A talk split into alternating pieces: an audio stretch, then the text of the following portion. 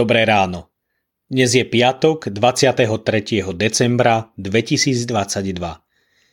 Boží slovo je pre nás zapísané v u v prvej kapitole vo veršoch 1 až 17 takto.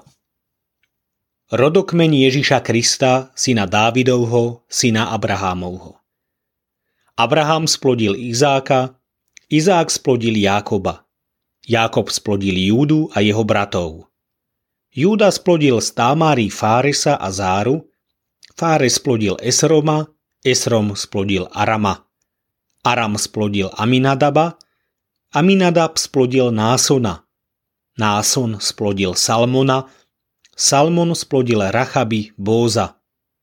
Bóz splodil z Ruty Obéda, Obéd splodil Jeseho.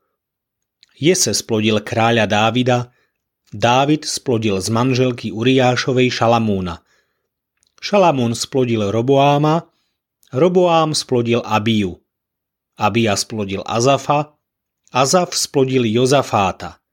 Jozafát splodil Joráma, Jorám splodil Oziu.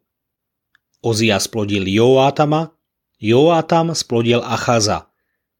Achaz splodil Ezechiáša, Ezechiáš splodil Manasesa – Manases splodil Amosa, Amos splodil Joziáša.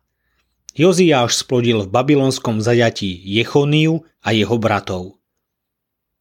Po odvlečení do babylonského zajatia Jechonia splodil Salatiela, Salatiel splodil Zorobábela, Zorobábel splodil Abiúda, Abiúd splodil Eliachima, Eliachim splodil Azora, Azor splodil Sádoka, Sádok splodil Achima, Achim splodil Eliuda.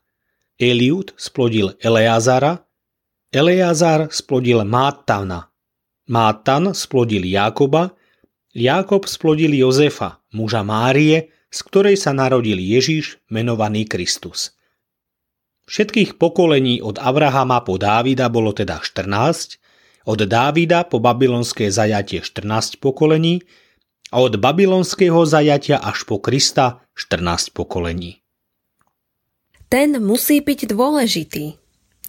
Môj známy mi raz hovoril príbeh o tom, ako misionári prekladali novú zmluvu do reči jedného kmeňa. Začali samozrejme Matúšovým evanieliom, ale preskočili úvod.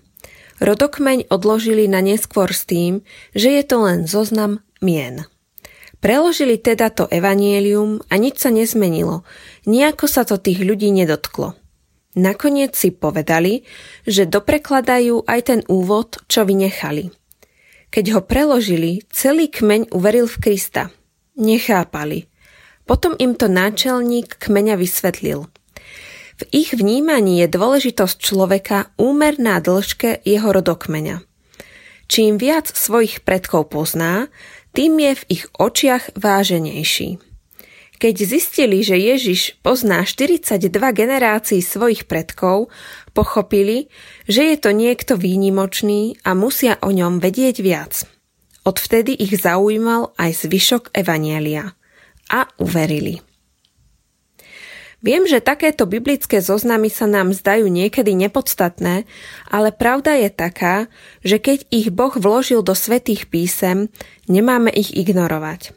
Biblia totiž o sebe hovorí, že každé písmo vdýchnuté od Boha je aj užitočné učiť, karhať, napravovať a vychovávať spravodlivosti.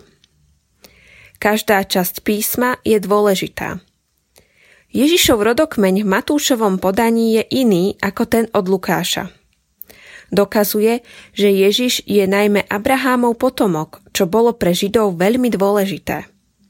Navyše, Matúš tam zahrnul aj niekoľko žien, ktoré sú svojim životom inšpiratívne. Nájdeš ich?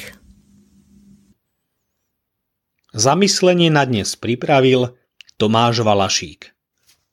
Myslíme vo svojich modlitbách aj na cirkevný zbor zvolen. thank you